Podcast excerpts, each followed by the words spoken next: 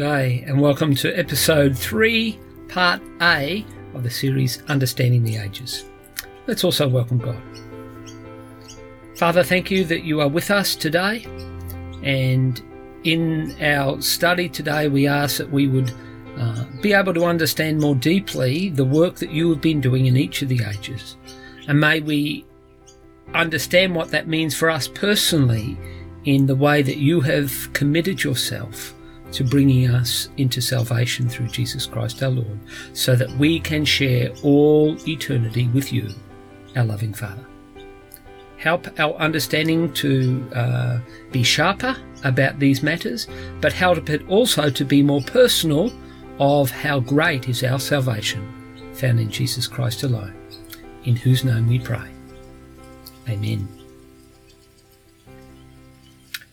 Well, in our last session, we saw that the first age really started with Adam and how everything that was made was good, and then there was a problem of the fall, and sin was introduced into God's creation.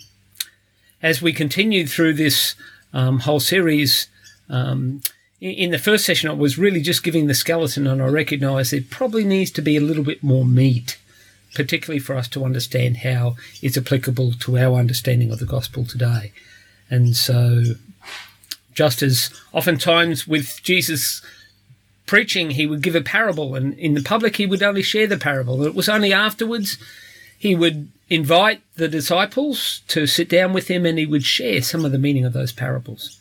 So, I'm inviting you into my office to sit down and for us to um, more clearly see or what this understanding of the ages means for us in our personal lives, each one.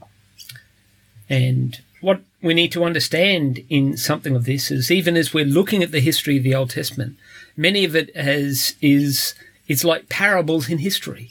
It's God um, just interacting with man in certain places and, and, and the stories told. And that's a true story, unlike most of the parables of Jesus, which were made up stories.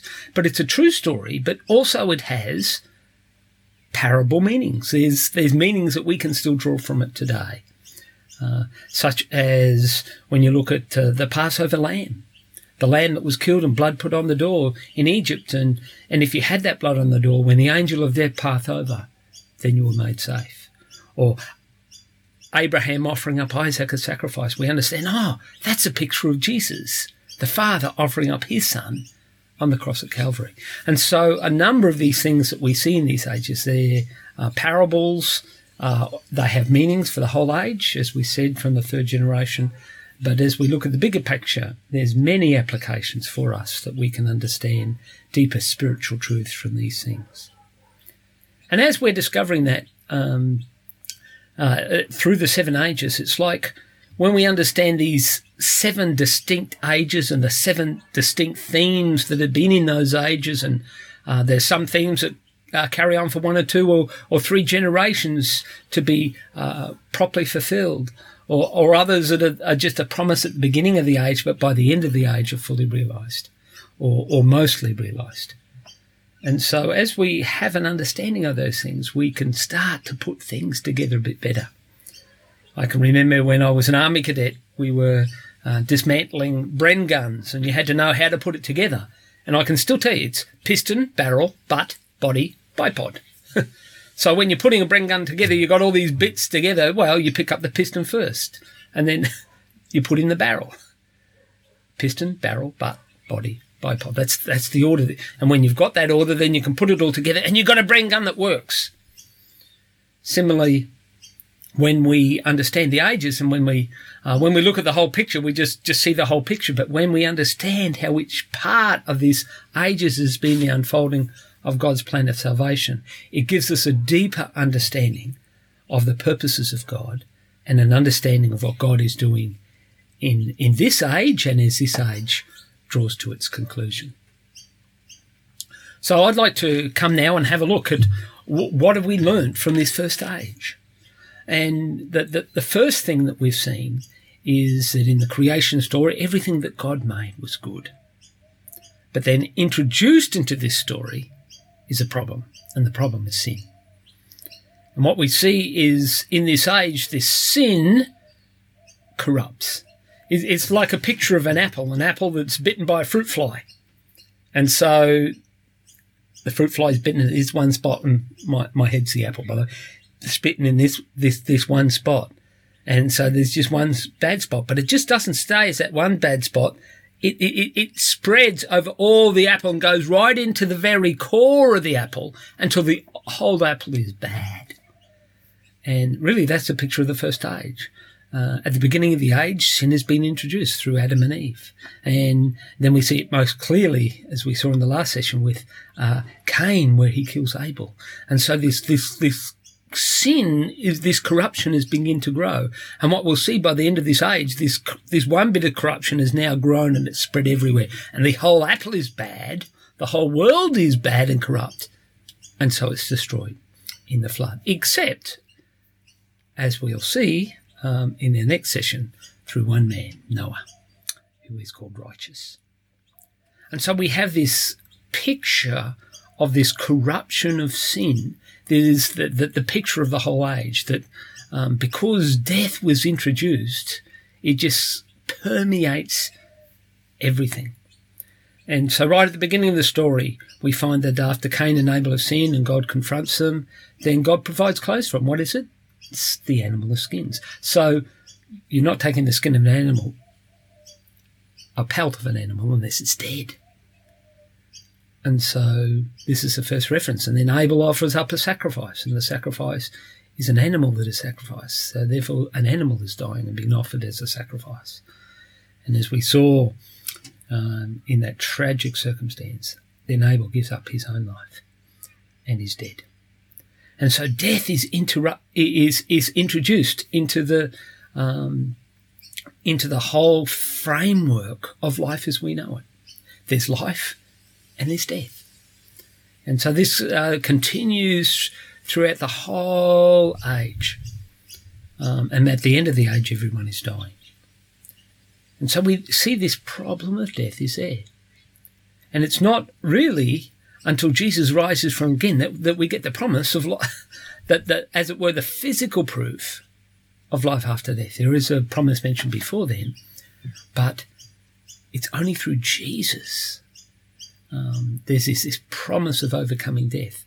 Because as Paul says in Romans 6:23, the wages of sin is death. And the whole first age is a preaching of that message. The wages of sin is death. It's a corruption that gets into everything and its its inevitable result is death. The wages of sin is death.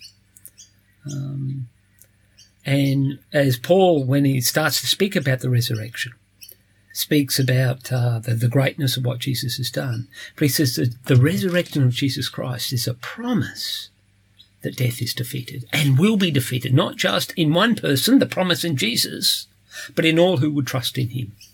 And at the end of this age, we will see that come to fruition. Um, and then into the seventh age, um, and it's not to the end of the seventh age that Paul speaks of, where he says the final enemy to be destroyed is death.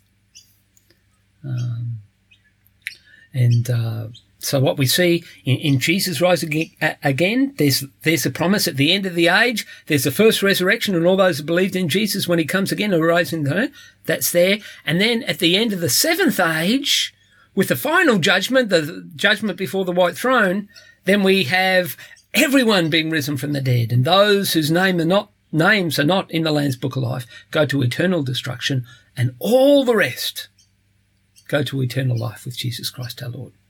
And so finally, finally, when, when those last ones are, uh, the second resurrection, all will come back to life again, and only those whose names are in the book of life receive salvation.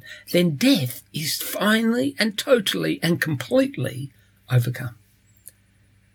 But we see the beginning of it and the corruption of it and the gravity of it displayed in the first age. But what we also find in this first age is in the midst of this this unfolding of this terrible tragedy, we have a thread. We have a promise. We have God's heart. And he, once again, he's starting with just that small promise, and it's a promise of salvation. So let me read uh, Genesis chapter 4. And verse 25, this is after, uh, this is after uh, Cain has killed Abel, and then uh, Cain's been judged. And uh, Adam and grieving, Adam and Eve were grieving for the loss of their son Abel. And it says, Adam lay with his wife again, and she gave birth to a son and named him Seth, saying, God has granted me another child in place of Abel, since Cain, since Cain killed him. Seth also had a son and named him Enosh. Uh, by the way, that, that word Seth basically has God has turned his heart towards us. It's one of the, um, in Job uh, chapter 7, uh, the, the same Hebrew word is used, and the word is, What is man that you are mindful of him? You are mindful of him, is that same word that is uh, comes from this word. Said, God has been mindful. It's God's eyes upon us.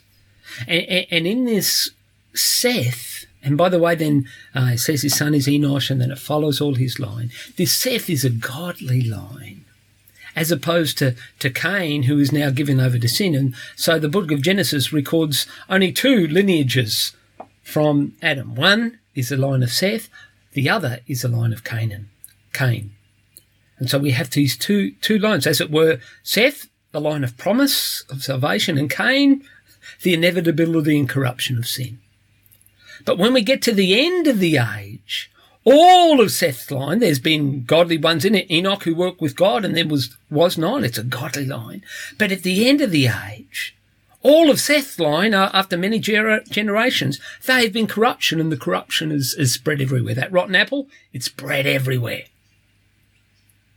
except for one, one descendant of Seth. His name, Noah. But that's in the next section.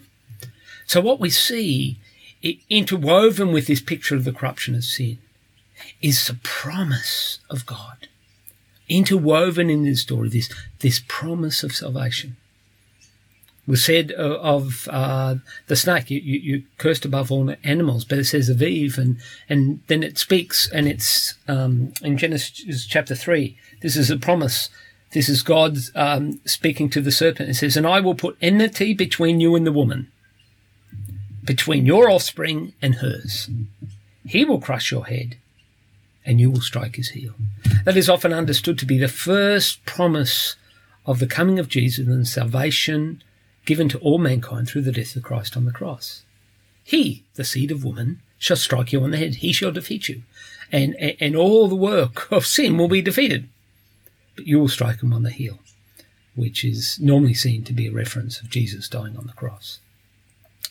So, in the midst of this first age, of this story and testimony of the inevitability of destruction and the corruption of sin, we have this thread of promise laid right there at the very beginning. The promise of God. There's, there's, there's one story unfolding through Cain and the inevitability and corruption of sin that eventually is going to lead, lead to total destruction, death of all mankind, except for one from the line of Seth.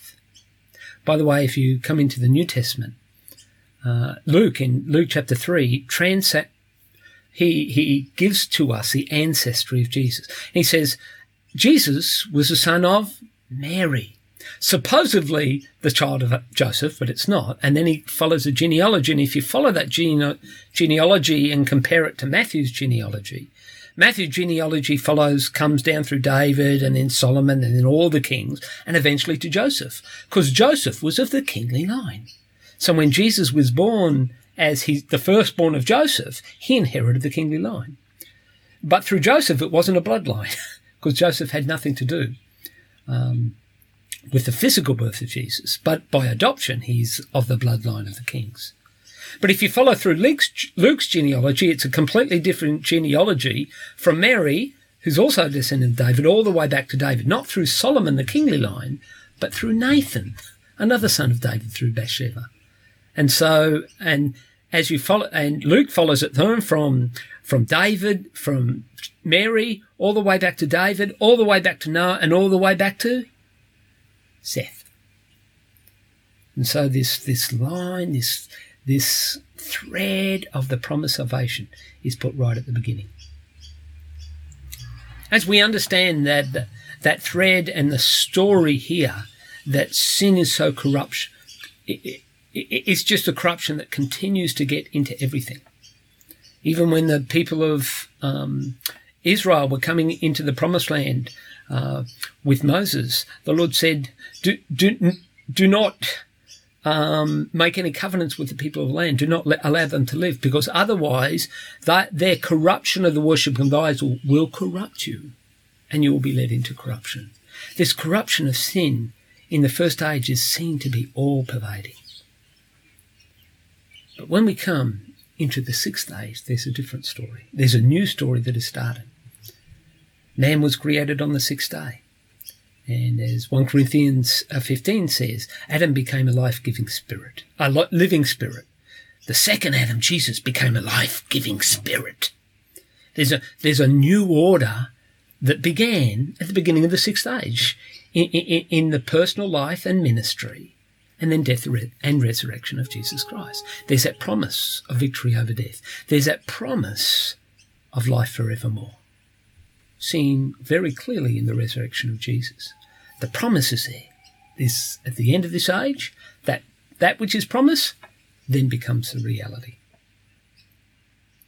And Jesus spoke of this, uh, of this kingdom principle in Matthew 13. Let me read it for you. Matthew 13 uh, is uh, records a number of the parables of Jesus. And it comes, uh, Matthew 13, 31. And he told them another parable. The kingdom of heaven is like a mustard seed, which a man took and planted in his field. Though it is the smallest of all your seeds, yet when it grows, it is the largest of garden plants and becomes a tree so that the birds of the air come and perch in its branches. Little seed becomes a big tree that everything comes under. And he told them still another parable. So this is connected. I'm just reading the next verse, verse 33. The kingdom of heaven is like yeast that a woman took and mixed into a large amount of flour until it worked all through the dough. What we see here is Jesus, there's this kingdom principle. In the first age, this corruption of sin has corrupted everything. By the end of the age, the whole apple is rotten. And that's a story of sin. Um, and its corruptive powers. But Jesus says in the kingdom of God, there's this new power that is being released, this kingdom power.